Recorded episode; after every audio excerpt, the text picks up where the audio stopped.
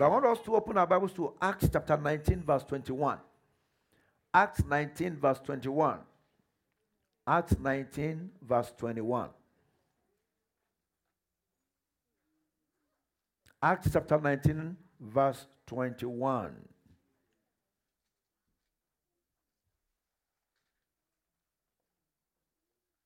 We are continuing our discussion on the topic the place of total surrender to God. The place of total surrender to God. Acts 19 21. After these things were ended, Paul proposed in the Spirit when he had passed through Macedonia and Achaia to go to Jerusalem, saying, After I have been there, I must also see Rome. Amen. Now let's go to Acts chapter 20, verse 16. Acts 20, verse 16. For Paul had determined to sail by Ephesus because he would not spend the time in Asia. For he hasted, if it were possible for him, to be at Jerusalem the day of Pentecost. Amen. So we see, Paul made up his mind. He said, I must I mean, I am going to Jerusalem, and from Jerusalem, I must see Rome. But not only am I going to Jerusalem, I must be in Jerusalem by the day of Pentecost. But why was it so important for Paul to be in Jerusalem by the day of Pentecost? What is Pentecost? We all know what Pentecost is. The word Pentecost means 50th. The day of Pentecost is the 50th day after the Passover. And it's a day that was set aside to celebrate the completion of the harvest. We are made to understand that it is the second of three great Jewish feasts celebrated yearly in Jerusalem. Of course, when the word Pentecost is mentioned, what comes to mind? Acts chapter 2, from verse 1 to verse 6. The Holy Spirit came. The Holy Spirit descended on the day of Pentecost. There was a new beginning. And that new beginning continues today. Amen. And I pray for a special impartation from the Holy Spirit upon you today in Jesus' name. Amen.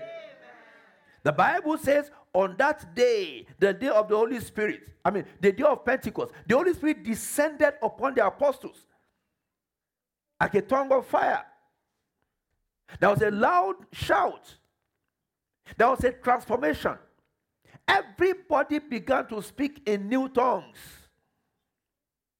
Many were surprised. See, these people that are speaking, they are Galileans. How come they speak our language? Your day of transformation has come. I say your day of transformation, transformation has come. Your progression will surprise somebody. What God will do in your life will surprise somebody. The Holy Spirit will move in a way never before seen. And you know what the Bible says? When the Lord turned around the captivity of Zion, we were what? We were like them that dream dreams. The heathen were looking at us. And they said, God has done something for them. Yes. Remember, the Lord says every day of the remaining of this year, somebody will have a testimony. Yes. You will testify in Jesus' name. As God begins to do glorious things in your life, as men begin to see, they say, Ah, God has done something for him. Yes. God will do something glorious for you in Jesus' name. Amen. You will have a wonderful testimony in Jesus' name. Amen. The day of Pentecost was the day the Holy Spirit came. But, brethren, you and I, we are preparing for another special harvest. Yes. Tell somebody special harvest. The Bible tells me in Matthew chapter 25, from verse 31 to 34, Matthew 25, verse 31 to 34, the Bible says, When the Son of Man shall come in his glory, it's not if, it is what? When and all his only angels with him. Then shall he sit upon the throne of his glory. And before him shall be gathered all nations. And he shall separate them one from another, as a shepherd divided his sheep from the goats. And he, he will set the sheep on the right hand, but the goats on the left. Then shall the king say unto them on his right hand, Come, ye blessed of my father, inherit the kingdom prepared for you from the foundations of the world. When you go down in that passage, the Bible says, He will tell the people on the left, What? Depart from me, ye workers of iniquity. For what? I know you not. It's not a matter of if, brethren. The day of Pentecost was 50 days after the Passover. In I mean commemoration of the harvest. And there is a, a Pentecost that is coming. The time is coming that the Holy Spirit will descend again. That is when the Holy Ghost will have completed his assignment in this dispensation.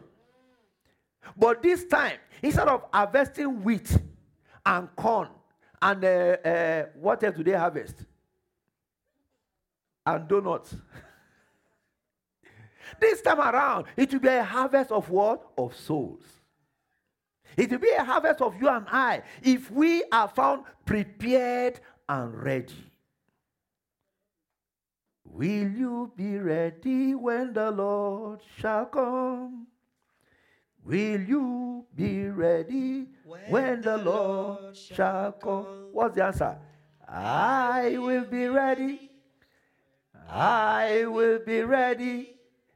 I will be ready when the Lord shall come. I will be ready. I will be ready. I will be ready when the Lord shall come. Will you be ready when the Lord shall come?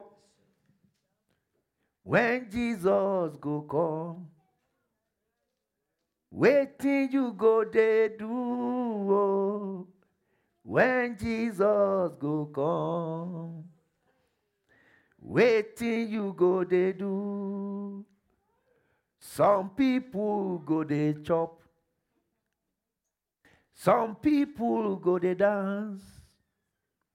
Some people go they shout hallelujah when Jesus Christ go come. I'm speaking in tongues for some of our brethren. When Jesus will come, what will you be doing? Some people will be eating. The food will be left behind, but what happens to them? They will go. But some will continue struggling with that eba, and the rapture has taken place. Some people will begin to do what? Shout hallelujah because they've been caught up, because they've been raptured. You will not be left behind in Jesus' name. Amen. I said, You will not be left behind in Jesus' name. The Bible tells me in First Corinthians chapter 15, from verse 51 to verse 58. That's one of my best passages in the scriptures. He said, Behold, I show you a mystery. We shall not all sleep, but we shall all be changed. Tell somebody, I shall be changed. That's the word of God. We shall not all sleep, but we shall all be changed. He said, In a moment, in the twinkling of an eye, at the last trump. For the trumpet shall sound, and the dead shall be raised incorruptible, and we shall be changed. First Corinthians chapter 15, I read verse 54. It says, So then where this corruption shall have put on incorruption, and this mortal shall have put on immortality, then shall be brought to pass the saying that is written, Death is swallowed up. In what? The victory of resurrection. Death could not keep Jesus in the grave. Death has been defeated. That's why, brethren, we go around with a confidence. Tell somebody confidence. We go around with a confidence that death has no power over me. I cannot die until God says it's my time to die. True or false? Because Revelation chapter 1, verse 17, I believe, it says, Jesus said, I have the key of death I have the key of hell. He has the key of everything that men are afraid of. That's why some people have that grace. Very, very few. That they die and they come back alive. Because Jesus has the key. And he could decide that you go back. I have a message for you.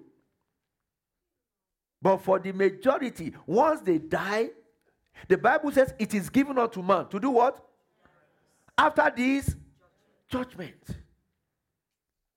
Judgment. Brethren, if Christ comes tomorrow, or if he comes in a hundred years' time, in which case many of us will not be here in a hundred years' time.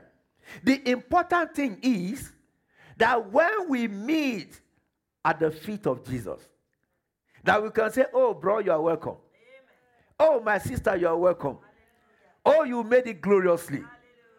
Oh, the journey is over. The strife is over. The struggle is over. Hallelujah. We made it at last. You will make it in Jesus' name. Amen.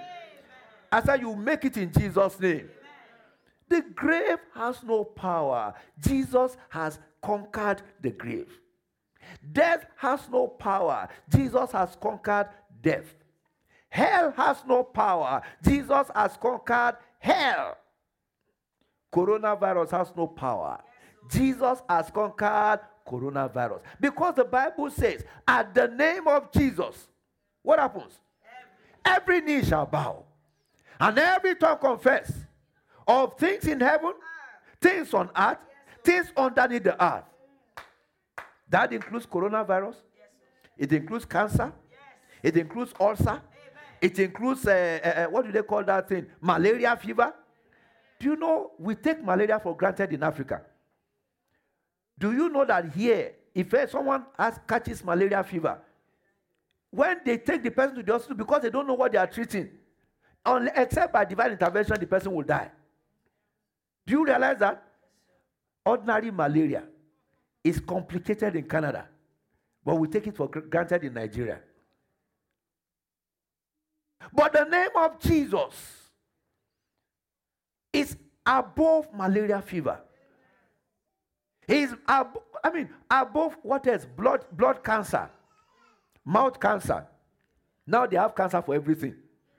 They have skin cancer. They have I think they have ear cancer too. But there is a name above every other name. And that name is speaking for you today. I said that name is speaking for you today. That name is speaking victory for someone here in Jesus' name. That name is speaking healing for someone here in Jesus' name. That name is speaking restoration for someone here in Jesus' name. That name is saying to somebody here today, it is finished. The battle is over. He has fought and he has won and your victory is permanent in Jesus' name. Paul was totally surrendered to Jesus. On that journey, the Bible says in Acts 21, verse 4, that he found disciples, and finding disciples we tarry there seven days. Those disciples said unto Paul through the Spirit that he should not go to Jerusalem. Now go to verse 11. Verse 11. You see, a prophet, a prophet came and took Paul's girdle and bound it his hands and feet and said, The Holy Ghost is saying, This is how they will bind the man that owns this girdle. So everybody was telling Paul, Don't go to Jerusalem. But Paul knew that the only way to Rome for him was through where? Jerusalem. All expenses paid. God already spoke to him. All that God expected for him was total obedience, total surrender. Brethren, many of us are still struggling. We are struggling because we have decided not to surrender to God. Because we want to go 50 50. Brethren, God is not a God of 50 50. God is a God of all or none. All.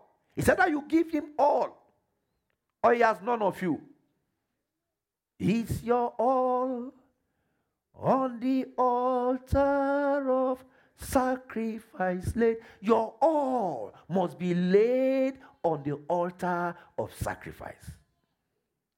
You must have an affinity, a relationship, a closeness with Jesus. He wants to do something in your life, He wants to do something in your situation. Look at Acts 23, verse 11. That's why we're going to round up. Acts 23, verse 11. The Bible says, the night following, the Lord stood by him, that is by, by Paul, and said, Be of good cheer, Paul. For as thou hast testified of me in Jerusalem, so must thou bear witness of me also where? At Rome. So the reason Paul must go to Jerusalem is because God wanted him to testify in Jerusalem. There are some people that will not believe the message except from the mouth of who? Paul.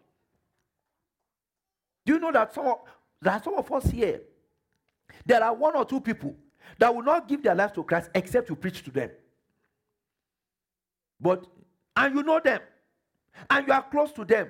But what do you do? When you come together, you start jesting. When you come together, you start talking about weather. When you come together, they don't even know you are a Christian. Is your all on the altar of sacrifice laid? God, Paul went to Jerusalem against the advice of people that said, ah, the Holy Spirit said they will kill you. He said, but God has not told me not to go. Yes, it's true. They will try to kill me, but they cannot kill me. I have a testimony to give in Jerusalem. I speak to somebody's life here today. You will reach your Jerusalem. Amen. You will fulfill destiny. Amen. And Paul knew Jerusalem was not his destination. His destination was where? Rome. If you are if you are a student of the New Testament, you find that many of the letters that Paul wrote to all those churches, he wrote them where? In Rome. In Rome. But there was a journey that would take him there. And he needed to be totally surrendered unto God. Are you surrendered unto him? He wants to do great things in your life. He wants to do great things in your situation. But all he's asking of you today is to do what? Surrender. Yield it all. And let his name be glorified in your situation. And then you will see if there's anything that God cannot do. The Bible says with God, all things are possible, nothing shall be impossible. Not even your own situation, whatever it is. All he's asking for us today is total surrender. Let's bow down our heads. Let's bow down our heads. Our time is fast spent. Total surrender.